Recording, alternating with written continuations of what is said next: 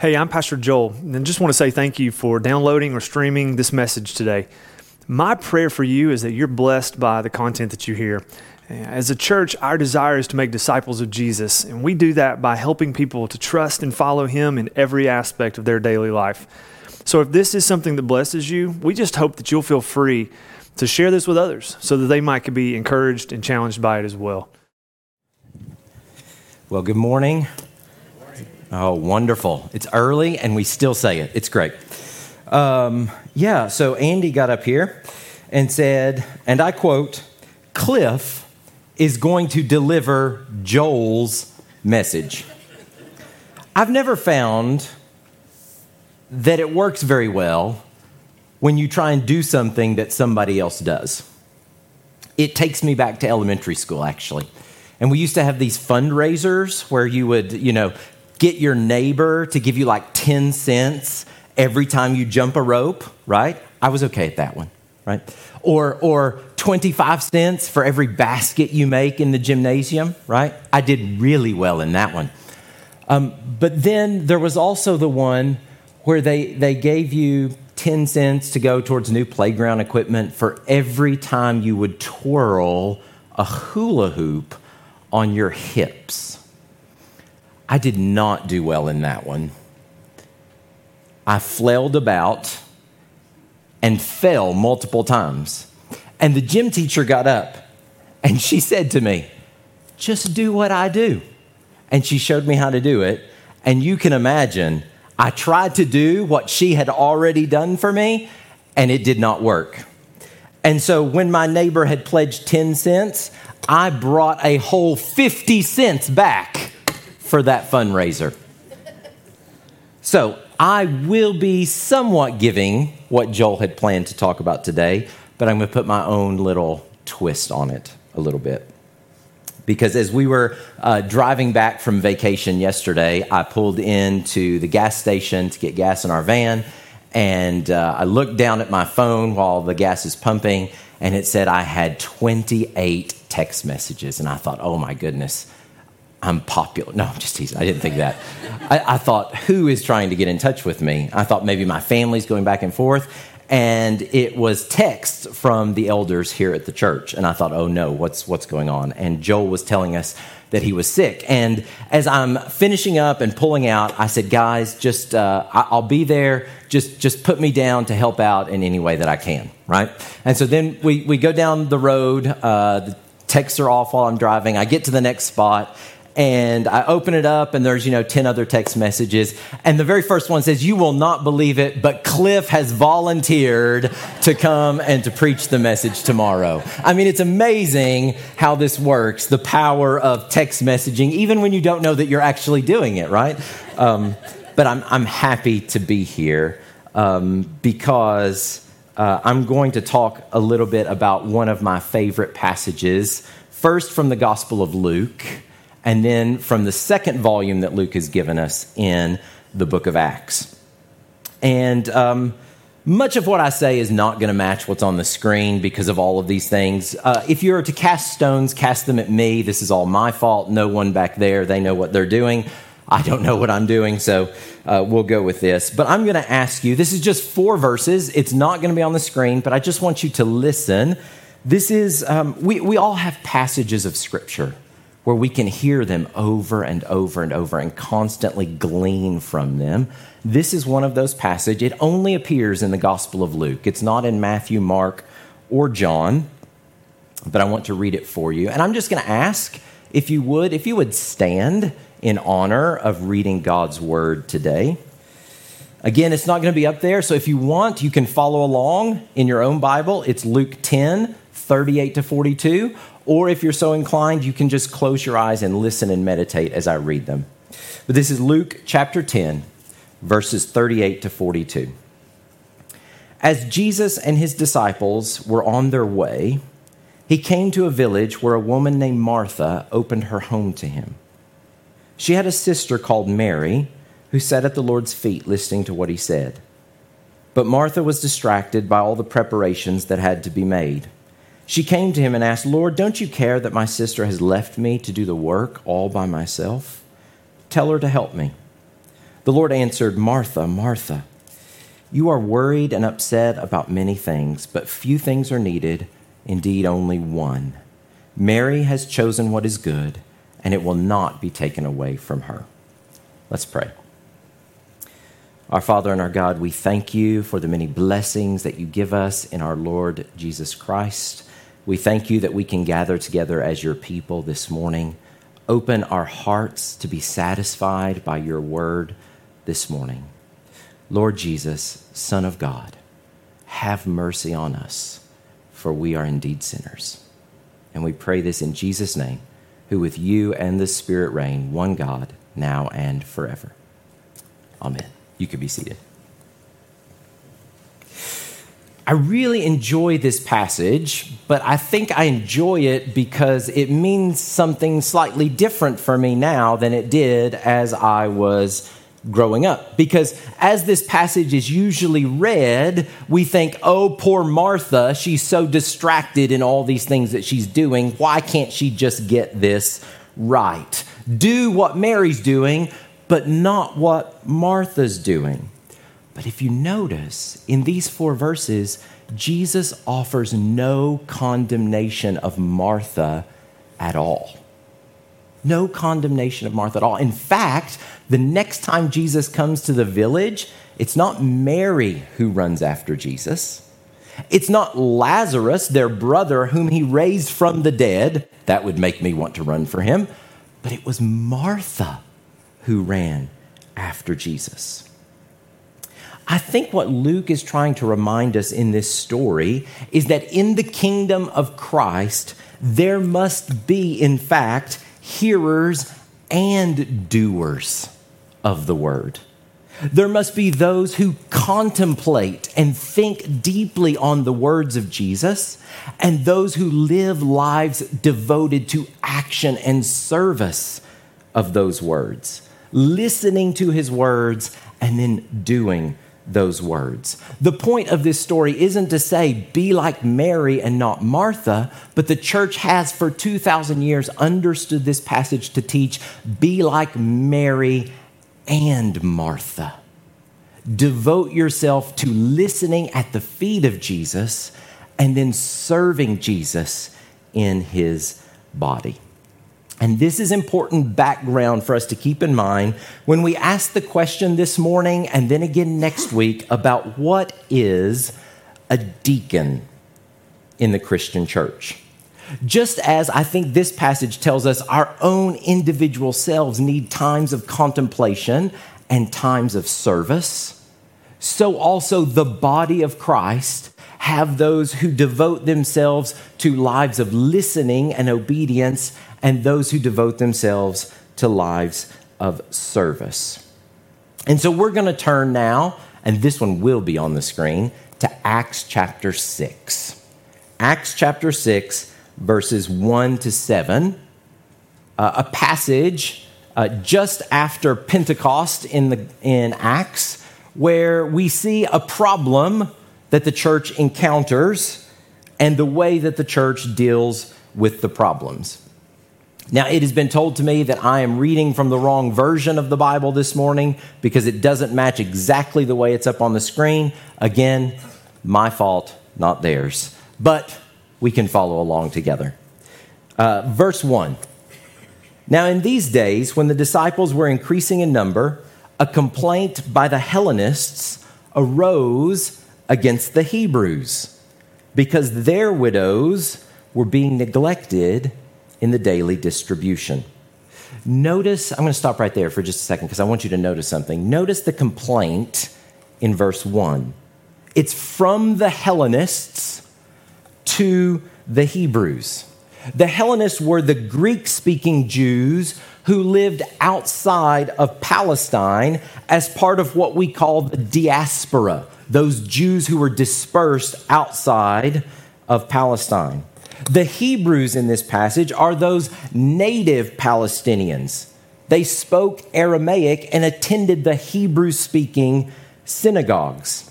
And it seems in this multicultural context of the church, the Hellenistic widows were being unintentionally, excuse me, I can't talk, unintentionally neglected in the daily distribution. Now, what is the daily distribution? If you remember, at the institution of the church in Acts chapter 4, we see that they met together for the breaking of bread, the listening to the apostles' teaching, prayer, and they had all things in common so that they could distribute to those who have need. That's what this distribution is, and these Hellenist widows are being overlooked. That can happen in any church, can't it? So often churches can grow, which is a great thing, but that creates times where we might overlook needs that certain ones in the church have. So, what was the solution that was proposed here in Acts chapter 6? Let me read the rest of the way through verse 7. And the twelve summoned the full number of the disciples and said, It's not right or pleasing that we should give up preaching the word of God to serve tables. Therefore, brothers, pick out from among you seven men of good repute, full of the Spirit and of wisdom, whom we will appoint to this duty. But we will devote ourselves to prayer and the ministry of the word.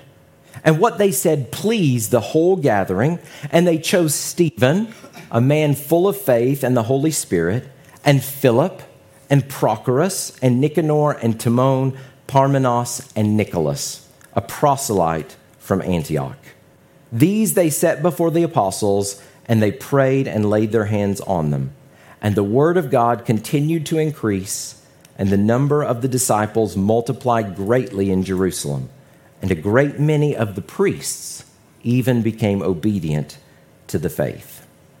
Notice what the apostles do as a solution to this division within the church. They appoint seven, not just ones they like, not their friends or those they think might just do this better than others, but those who have shown themselves to be wise, those who have followed uh, and shown they lived in the Spirit. And these would devote themselves daily to the distribution needs of the congregation. But here's what I want you to see notice the names. We don't hear Bartholomew or Judas or James or Timothy, but we hear names like Stephen and Philip and Prochorus. These are all Hellenist names. They've chosen men from the group who had need because they understood the need that the church had. This, the church has historically taken to be the institution of deacon ministry within the Christian church. Those who could see the need and who could fulfill that need to serve the people. So the apostles would keep their attention full time on spiritual leadership of the church, and the administration of these needs would go to these men who are chosen. Think back to the story of Martha and Mary.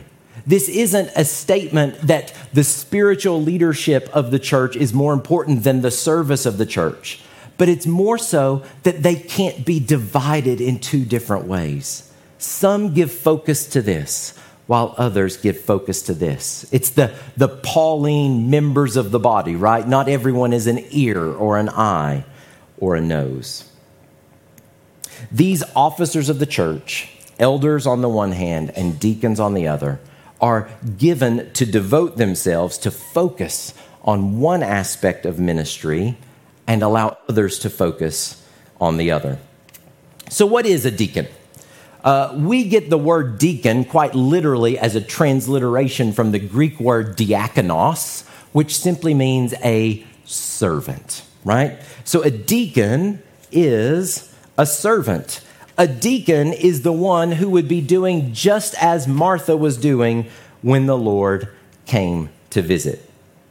Now, before you say, oh, that's great for them, um, every person in the church is called to be a servant without exception. Paul said, put others, revere others more important than yourself in Philippians 2, after reminding us that Jesus humbled himself and put us before himself, not thinking his divinity something to be taken advantage of. So, what we see in Acts 7 and 8 are also that Stephen and Philip, who were set aside as deacons, will also preach the gospel, even martyred for the sake of the gospel. So, it's not that they are servants and these are not, or vice versa, but everyone is called to sit at the feet of Jesus and also to serve him. Of course, the question that I want to think about a little bit today, and I know Joel wanted to address this, is why doesn't Grace Fellowship have deacons as part of our leadership structure? I'm so glad you asked because Joel was anticipating you doing that. Grace is an elder led church. We are this way because this is the pattern of the New Testament. Whenever Paul would institute a church, in Crete or in Galatia or wherever he would go, the consistent pattern is that he would institute an elder who would oversee this church. In fact, that language of elder and overseer in the New Testament is interchangeable. We see Paul sometimes calling these leaders elders, other times overseers, and often they have a pastoral function. They're looking over the flock and shepherding, shepherding them. Here at Grace, we have six elders. Joel and Andy, who you saw earlier, are our staff paid elders, and we have four lay elders, myself included. We've been talking about the institution of a deacon ministry here at Grace for about five years. But since the inception of Grace, we've operated with a leadership pipeline that looks somewhat like this. The elders provides spiritual leadership, curating the church, setting the overall mission, vision, and core values. The staff, we are blessed with a tremendous staff. I hope you know that and show them appreciation regularly. But they carry out the day to day ministry of the church, implementing this mission, vision, and core values in the everyday life of the church. We also have life group leaders, some of you I see even now, who make disciples through relational small groups, caring for the needs of the people in that group. And then we also have ministry team leaders who give direction and oversight to teams within our church that carry out the ministry uh, of their team and are service oriented, working internally and also externally here at GFC. Now, we've often said over the years that our life group leaders and our ministry team leaders are often operating in the role that a deacon would operate in unofficially.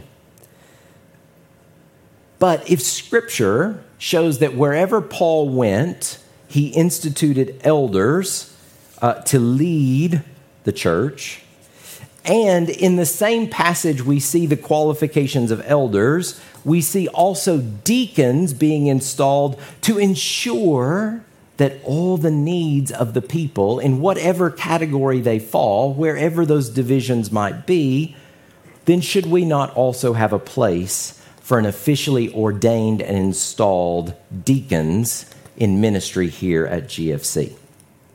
Uh, for what it's worth, we think the wisdom in selecting those particular ones in Acts 6 who came from that group and understood those needs shows some wisdom in moving forward with having a strong argument for instituting a deacon ministry here at Grace Fellowship.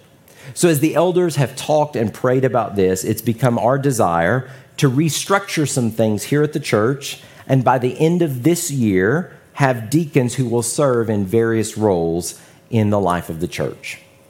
Now, we're working through all of this, and our goal this morning is not to share all the details of what this would look like, but pray that it lays some groundwork and gives some of the conclusions that we've come to as a team. What groundwork do I hope that we're laying here? It's a great question. See, you're two for two. This is wonderful. The fact that we are all called personally to be like Mary and Martha. You, sitting here today, are called to both sit at the feet of Jesus and to serve him and meet the needs of people in and around you. We are all called to be hearers of the word and also doers of the word who prioritize others as greater than ourselves. But of course, some, even in this expression of the body of Christ, are set apart as elders and deacons to give extra time and devotion to one or the other of these tasks. Who is that? What are the activities that those deacons would be doing? Three for three. I'm glad you asked. That will be the subject next week. Next Sunday, we will talk about that. But as you sit here today, let me encourage you that you are not exempt from this call. We are all called to listen and contemplate what the Lord says to us in the scriptures and through the church. But we are all also called to serve Him and all of His peoples with all of ourselves, right? Love the Lord your God with all your heart and all your soul and all your mind and all your strength, and love others as yourself. Serve in the church, serve in your home, serve in the community, and in the world. Jesus himself loved to serve. He came humbling himself in order to serve you and to serve me. And his church is marked by loving servants. So I want you to ask yourself how can I be a better Mary and Martha? And where can I serve the Lord Jesus in the church to display the love and kindness and grace of God? That's my prayer for us today as we think about this. And then beyond that, there are some of you that perhaps the Lord is calling to serve as a deacon here at Grace Fellowship. And over the next couple of weeks, as we talk more about this, perhaps that call will become clearer even for you as you have been gifted to serve the Lord in just that way. Thanks so much for checking out our message today. We hope you were challenged and blessed by it. We want to invite you to come and worship with us in person if you live in the Tri-Cities area. We meet on Sunday mornings at 9 and 10:45 a.m. at One Fellowship Point in Kingsport, Tennessee. You can also get more information about us from our website or our mobile app. Have a great day.